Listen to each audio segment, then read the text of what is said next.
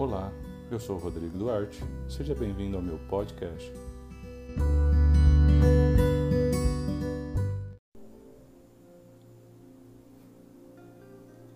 Evangelho de Mateus, no capítulo 1, versículo 1, diz o seguinte: Livro da genealogia de Jesus Cristo, filho de Davi, filho de Abraão. Nós vemos aqui nesse primeiro livro, né, sobre essa genealogia de Jesus. Mateus apresentando Jesus, Mateus escrevendo o livro direcionado ao povo judeu. Mateus, a sua preocupação, a sua narrativa, a sua maneira de falar, ela é direcionada ao povo judeu. Mateus está preocupado em apresentar a figura de Jesus como a figura de um rei, a figura de alguém que tem ascendência real. E não somente isso, mas também alguém que faz parte de uma aliança eterna que foi firmada. No nosso último episódio a gente falou um pouco sobre a ênfase de por que na genealogia de Jesus enfatiza que Jesus é descendente de Davi e descendente de Abraão, né? de uma maneira, uma linguagem hebraísta, chamando de Jesus de filho de Davi, filho de Abraão. É muito interessante, porque ao passo que os demais evangelhos, como o evangelho de Marcos, ele aponta Jesus como servo, como sofredor. O evangelho de João aponta o Cristo como a divindade encarnada. No princípio era o Verbo, e o Verbo se fez carne e habitou no meio de nós. E o Evangelho de Lucas apresenta Jesus como filho de homem, com a humanidade apresentada no livro de, de Lucas. É muito interessante olhar de uma maneira cósmica a cosmovisão dos evangelhos, né, trazendo luz a questão da figura de Cristo, um Deus rei, o Deus servo, o Deus homem e o Deus Deus que se fez homem. É muito interessante. E as alianças que têm que firmam esse pacto, elas estão apresentadas no Antigo Testamento. Nós temos ali a, a aliança abraâmica, onde que o Senhor libera algumas promessas a Abraão. Nós temos a aliança davídica e no meio dessas duas alianças nós temos a aliança mosaica, a lei de Deus que foi entregue a Moisés. De maneira que a promessa, a aliança do Senhor com Abraão, ela direcionava o povo que iria habitar na terra prometida, queria formar a nação que o Messias viria, queria preparar, sustentar ao longo dos anos essa população para que o plano eterno de Deus fosse cumprido. Na aliança mosaica, nós vemos que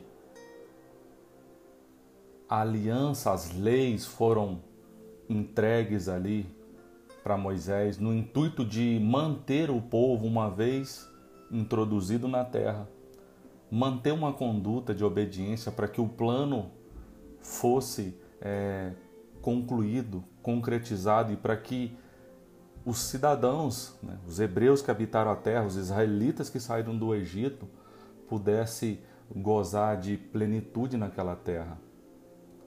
Nós vemos no livro do Êxodo, dos Números Levíticos, e no final, que é o Deuteronômio, por diversas vezes, diversos versículos, o Senhor repetindo para Moisés: relembre, né?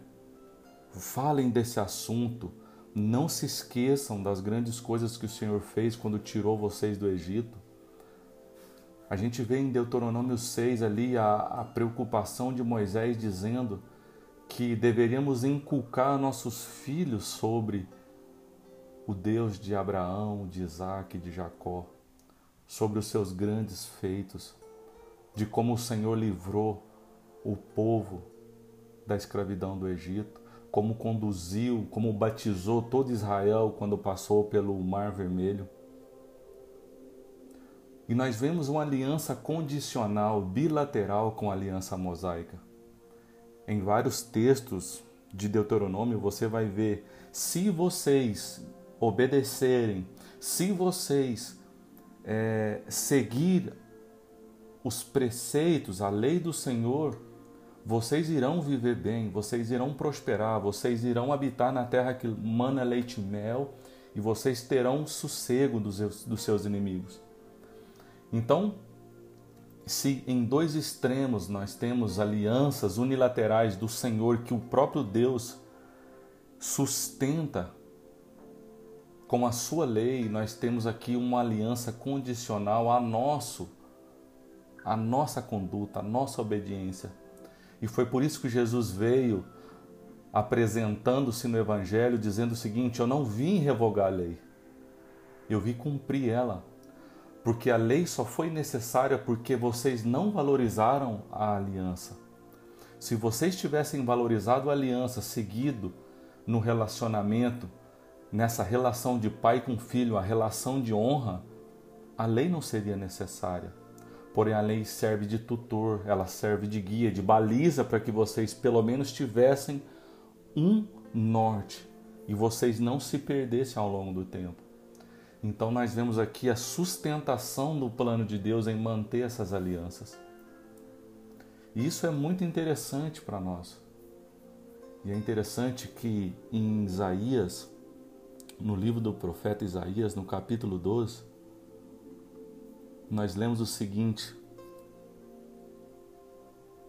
a partir do versículo 3, o Senhor diz o seguinte através de Isaías: Irão muitas nações e dirão: Vinde, subamos ao monte do Senhor e à casa do nosso Deus Jacó, para que nos ensine os seus caminhos e andemos pelas suas veredas, porque de Sião sairá a lei e a palavra do Senhor sairá de Jerusalém. O Senhor está dizendo aqui que tudo, todas as alianças apontadas no Antigo Testamento, elas têm um cumprimento na figura de Cristo. Elas se cumprem na vida do Senhor. O profeta Jeremias, no capítulo 31, versículo 31, também profetizou o seguinte: ele disse assim: Eis aí vem dias, diz o Senhor, em que firmarei nova aliança Aliança no Antigo Testamento não está dizendo de lei, está dizendo de relacionamento. Está dizendo de um casamento entre o Senhor e o seu povo. Firmarei uma aliança com a casa de Israel e com a casa de Judá, não conforme a aliança que fiz com seus pais no dia em que tomei pela mão para tirar da terra do Egito, porquanto eles anularam a minha aliança não obstante eu os haver desposado, diz o Senhor, porque até porque essa é a aliança que firmarei com a casa de Jacó. Depois daqueles dias, diz o Senhor, na mente lhes imprimirei as minhas leis, também no coração lhes escreverei, e eu serei o seu Deus, e eles serão o meu povo.